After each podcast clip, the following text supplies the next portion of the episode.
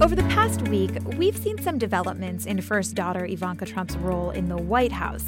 First, she was supposed to have an office in the West Wing and be given a security clearance, yet not become an official government employee.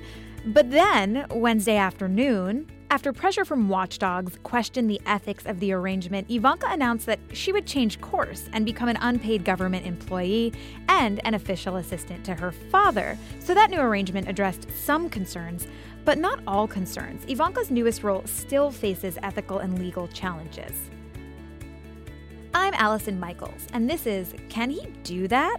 A podcast where we explore the powers and limitations of the American presidency. Today, though, we're flipping the script just a little bit and we're asking Can she do that? How do potential business conflicts and issues of nepotism factor into Ivanka's arrangement? And with First Lady Melania Trump taking a backseat, is Ivanka filling in the gaps? Here to help us figure that out is Krissah Thompson. Krissah has spent several years covering former First Lady Michelle Obama, and now she's moved on to covering the first family of the Trump administration. So she is the best person to help us out on this. So glad to have you here, Krissah. Thanks for being here. Glad to be here. Can you lay out for us some of the things that we've seen from Ivanka that might seem unusual compared to former first children? Oh, well, here's the thing we have not had an adult first child anywhere near Washington in recent recent memory. So everything feels new and different and uh, potentially historic, and especially with her recent decision to take an office in the West Wing, which does take us to completely new territory. Yeah, and specifically, you know, we knew Ivanka as this woman who ran her own business, who helped out with the Trump organization as a whole. But she also had this other part to her, which was kind of her causes and some of her campaigns and some of her side her side hustles, if you will. Can you speak a little bit about what she did before her father decided he was going to run for president? Yeah, so you know, by all accounts, we know she grew up in the spotlight. That she was a relatively good student, went to Georgetown, and um, the Wharton School of Business and worked her way up through her father's organization. So there's that part of her as sort of the real estate executive. Um, she worked as a model for a very short period of time. Um, but she also founded her own lifestyle brand. So we also have to think of her as someone who's been involved with branding, branding herself for a really long time. Um, and part of that is as a woman who works and as a young woman who works. And when you look at her sort of self branding on social media, you see her in the office place. You see her um, with her children. You see her going back and forth between these two lives and doing it in a very stylish way where you know she's conveying a message. Um, and so she's developed a following outside of politics in that lifestyle brand. And so now we see a moment of her like trying to merge both the political and policy with this brand of Ivanka. And so that's what makes her a really interesting figure um, and a complicated figure, right? Was she involved in politics and policy at all prior to this? No, uh, not really. Um, you know, the issues that she's interested in when she's talking about child care, um, she's talking about policies around maternity leave. Those are all things that were part of the conversation on her lifestyle website, uh, and that, you know, maybe she's touched on in interviews and that sort of thing, but we hadn't seen her coming to Washington to advocate for any sort of specific policies. But as a part of her father's campaign. And even on the national stage at the Republican National Convention, she talked about her role in his administration being, you know, making sure that women had a seat at the table and that these issues which have you know traditionally been thought of as gendered and quote unquote women's issues um, that she would be a part of pushing those forward yeah, so we haven't seen anything like this in recent history, but you can go back further in time and see first daughters uh, who were a force in their father's administration. So uh, we're going to talk to Carl Anthony, uh, who is a First Lady historian, and he'll tell us about some of those women. You've got a number of different women who rather prominently come to mind.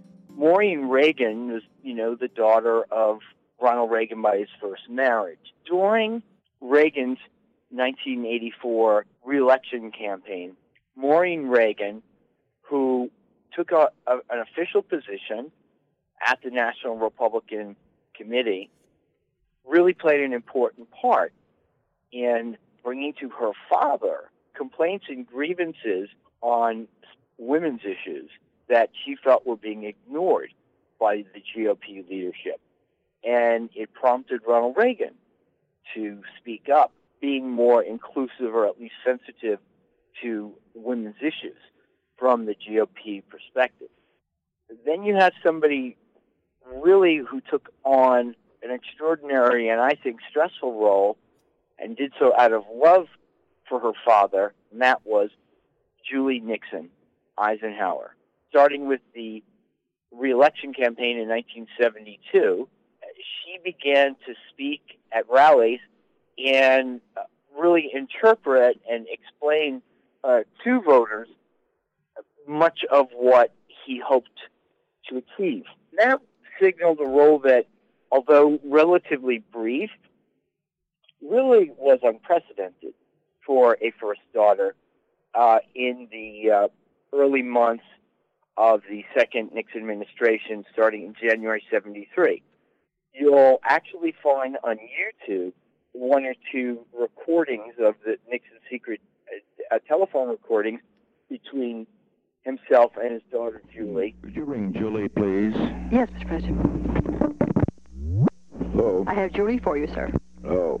You are. Hello. Hi, Daddy. I just want to check see how Pittsburgh went. Oh, it went very well. Really did. Oh, good, sweetie. I thought it did, and um, today in the um, front page of our paper down here, they then, as 1974 progressed, and the inevitability of either impeachment or resignation loomed, Julie was the one uh, in the family, not her mother, not her sister, uh, nor even to a certain degree her father, took on the issues of how this was emotionally and mentally affecting him and the family in terms of, of the levels of stress it created. Anna Roosevelt really played an important part in FDR's uh, last years as president. So important, in fact, that even though Eleanor, his wife, had said she wanted to go with him uh, to his conference at Yalta, he specifically chose Anna. But she did not serve in any way as a policy advisor to him. And then you have perhaps the most famous presidential daughter of all, Theodore Roosevelt's eldest daughter, Alice Roosevelt, who was the child by his first marriage. Alice was incredibly loyal to her father's political fortune.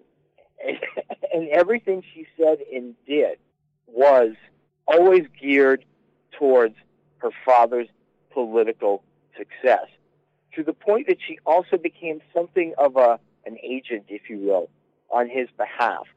So she marries a Republican Congressman, Nicholas Longworth, in a large White House uh, wedding.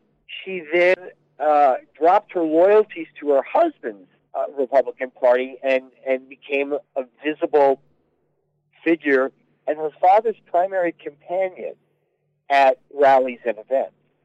And so that was a rather unprecedented role. And, and there you have an example of a daughter married to a congressman putting loyalty to her father before her husband. So let me ask you, Carl, as a historian, how do you think about Ivanka's decision to take an office in the West Wing and get security clearance? Where does she fit in uh, into the historical context? I see her role as not in any way illegitimate because it's a role that presidential spouses play. The fact that he so greatly trusts her judgment seems to me that it's it's something you know it's an important role. Meaning, if she's going to be traveling, as we understand, she'll be making a trip to Germany and will not necessarily be a daily presence there for him. To me, that indicates the level of importance that he feels she could play in, in fulfilling this role. A question that I think a lot of people have is how much influence does Ivanka Trump actually have over her father? Can she change his mind about things as has been reported? Can she really, you know, determine his agenda? How much how much sway does she have? Well, when you talk to people who are close to Ivanka, you know, they're clear about the fact that this is not her administration. It's not. It's not her agenda. Um, but she supports her father and she wants to make an impact and she sees this as a real opportunity. Clearly, there have been other children who've played a role in their father's administrations in one way or another. So, what makes this case particularly different? It's interesting because Ivanka Trump is seen as very influential, not just personally important to her father, but in possibly helping to move him politically and on policy. People see both she and her husband as sort of bridges. So those who might be Democrats or socially liberal or, you know, not a part of her father's orbit. Uh, see them as people that they can go to to bring up issues with and hope that she then has some influence and sway in his decision making. And so the idea that she's playing that kind of advisory role is is very different. A couple other things that make it unprecedented. I mean, she still owns her business. She stepped away from the day-to-day operations, but she still has that company. And I mean, there are all these nepotism concerns, right? She is his daughter, and that's something that we have to consider. For more on the laws around this to help me understand it better, I spoke to Richard Painter. He's a law professor at the University of Minnesota, and he was the chief ethics lawyer for former President George W. Bush. I should also note here that Richard was one of the watchdogs that I mentioned earlier. He was one of several lawyers who signed a letter sent last week to White House counsel Don McGahn. And so you know where he's coming from. That letter said that Ivanka should become a formal White House employee because the middle ground was a little bit ethically murky. And as we mentioned earlier, Ivanka has since done so. Here's Richard. What's striking to me is that we've seen Ivanka physically at the table with German Chancellor Angela Merkel, for example, and Ivanka's really involved in these high level meetings. So is this unprecedented to have his daughter sitting there with him at these high level foreign leader meetings? President Kennedy had his brother Bobby Kennedy as Attorney General, and uh, he was sitting in on quite a quite a lot of high level meetings.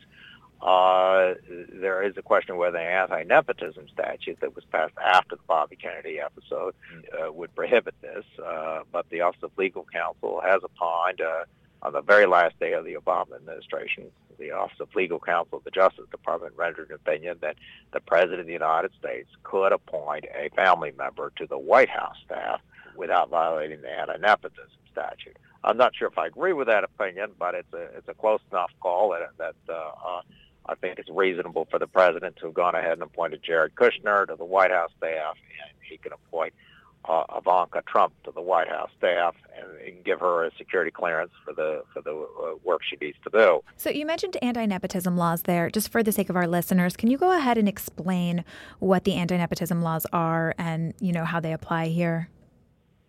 The anti-nepotism statute was, was passed in the late 1960s uh, for a number of reasons. There was a lot of nepotism going on at the post office, people getting family members jobs. Uh, some people resented that President Kennedy had appointed his brother Bobby uh, to be Attorney General. Uh, President Lyndon Johnson was one of the people who uh, felt strongly about that. And a number of uh, members of Congress had their wives on the payroll. And so the decision was made to, uh, to pass an anti-nepotism law that prohibits members of Congress and also executive branch officials, including the president, from appointing relatives uh, to positions in agencies and departments uh, that they oversee, and that included the congressional staff. Uh, the debate is whether that applies actually to the White House and the White House staff, or whether subsequent laws with respect to the White House staff and override that and give the president the prerogative to appoint anyone he wants to the White House staff, uh, uh, but uh, uh, not to the agencies. Specifically, uh, to the point that she is not paid, people have said Trump surrogates rather have said that, that that means that she doesn't violate this anti-nepotism law. Does the payment have anything to do with it, from your perspective? I don't think that uh, whether she's paid or not would be given substantial weight in a determination of whether uh, this violates the anti-nepotism statute. I, I think the uh, critical issue is whether there's an exception for appointments made by the president to the White House staff because of other laws that give the uh, president what appears to be unfettered discretion over the appointment of the White House staff, or whether the anti-nepotism statute is a is an exception to that. Uh, but I don't think the amount of pay is the uh, uh, is the most pertinent issue. So Ivanka's obviously a business owner. She no longer has control of her brand's day-to-day operations, but she still owns her company and she still earns money from the business. I think a lot of Trump supporters looking at this might say, so what? Why, from your perspective, is it problematic to have somebody who has business interests like this in, in such a capacity at her father's side? Well, it's not problematic if she follows the law uh, because uh, the law is not going to change for her. This statute does apply to her as a government employee. It applies to everyone but the president and vice president, and that's the criminal conflict of interest statute. The statute prohibits an employee of the executive branch from participating in government matters that have a direct and predictable effect on their financial interests. So she cannot get involved in government matters that affect her financial position. And that would include, for example, uh, trade negotiations involving textiles, uh, the clothing that she imports uh, a number of different places, including China, I believe. Uh, we cannot have her involved at all in uh, those trade negotiations. And Jared uh, Kushner, her husband, can't get involved in those either because the spouse's financial interests are imputed to the government employee for purposes of the criminal conflict of interest statute. So she and Jared are going to stay away from trade negotiations uh, that affect uh, imports of clothing uh, because that's the business she's in. So you're saying that if she were to violate this statute, then it would be a problem.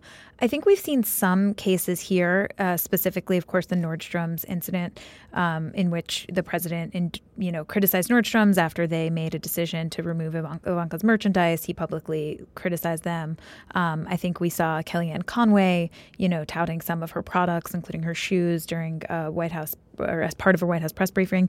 So did those things violate this statute? Have we already seen her violate this statute? Well, no. First of all, she did not participate in any of that. Right. I understood. She was not a government employee at the time. Uh, second, she didn't participate in that. I understand that she was actually quite upset about the Kellyanne Conway episode.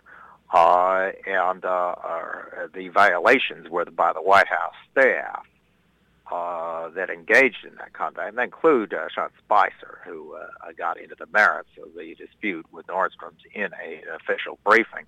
Uh, that wasn't a violation of the criminal statute, though, because they were not furthering their own financial position. Uh, Kellyanne Conway doesn't have an investment in uh, Ivanka's business, neither does Sean Spicer, but they were violating an Office of Government Ethics rule that prohibits the use of public office for the promotion of anyone's private gain. If you use the White House office to promote your own financial gain, that's where you violate the criminal statute.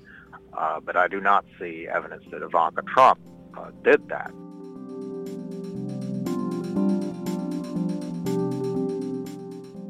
We've talked a little bit about Ivanka's relationship with her father, but there's another figure here which you have more expertise in.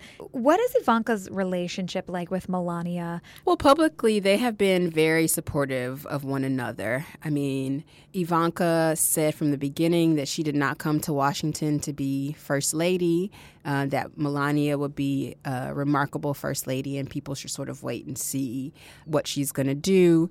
But up till now, uh, you know, Melania has been primarily in New York, uh, still with her young son. And when she has come, she has been playing the role of hostess. You know, she's helping to redecorate the White House living quarters, those sorts of things, the traditionally in house First Lady roles. The ways in which we see Ivanka operating in that role have been the public moments, you know, speeches given, uh, acting as a surrogate both during the campaign and now going with her father, you know, when Melania hasn't been in town as sort of accompanying him in that capacity. So she is seen, Ivanka is seen as an advisor uh, more so, where um, Melania is seen as a domestic partner.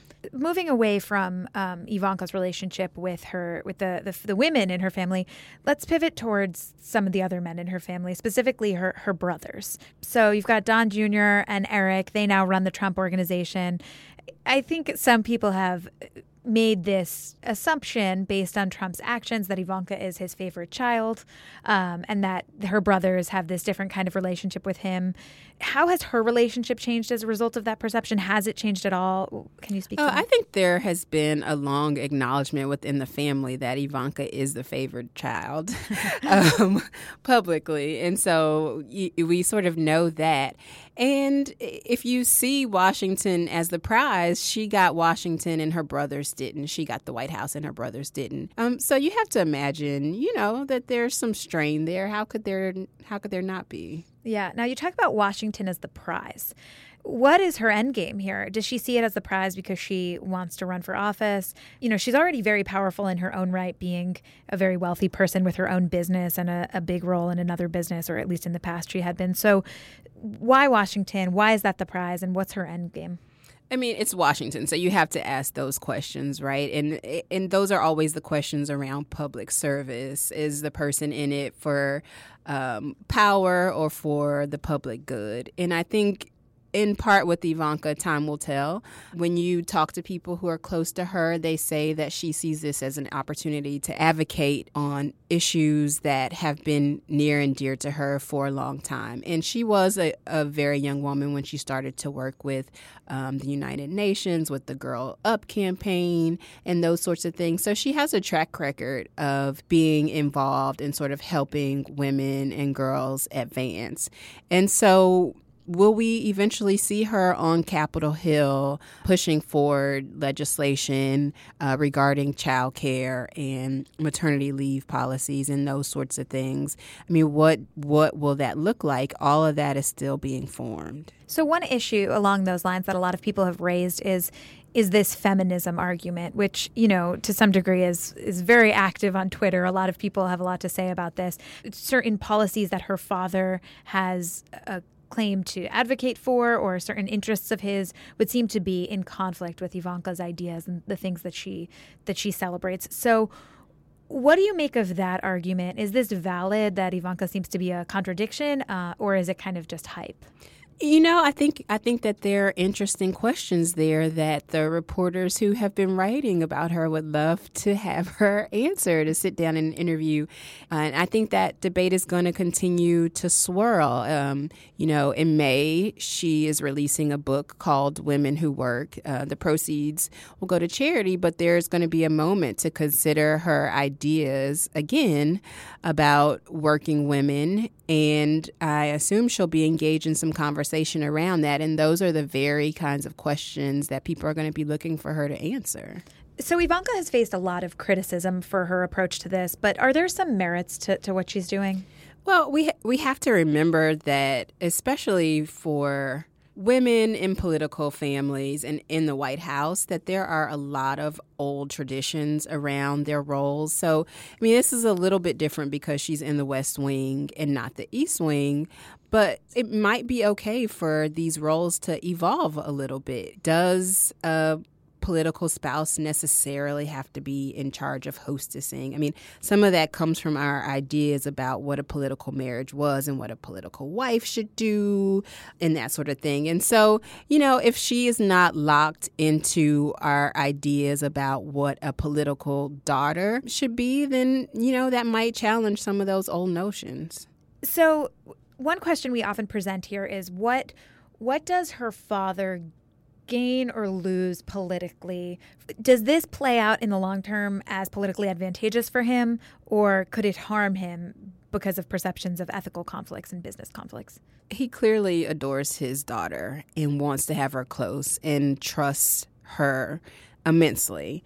And so I don't think he is worried about suffering any political consequences because of that. I mean, during the campaign, we definitely saw her in the role of serving as someone who humanized him, who put a soft touch on um, his relatively hard policies and his approach. You know, they have very different styles, which is something that we hadn't really talked about. But she is a very careful person. She chooses her words carefully. She thinks through what she is going to say before she says it.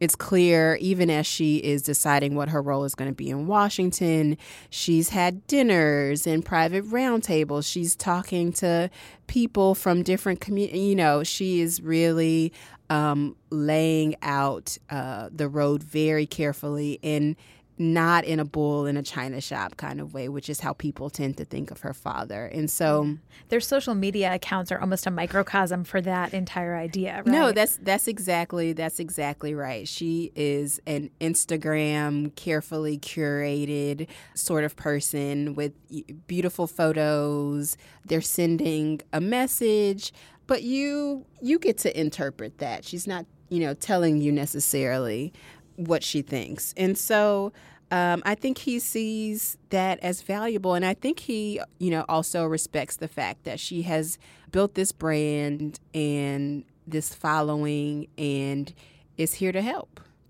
So I present this final question to you, as we do here on Can He Do That? Essentially, legally and ethically, can she do this this time? Can Ivanka do this? Can she act as an advisor to her father without violating any rules?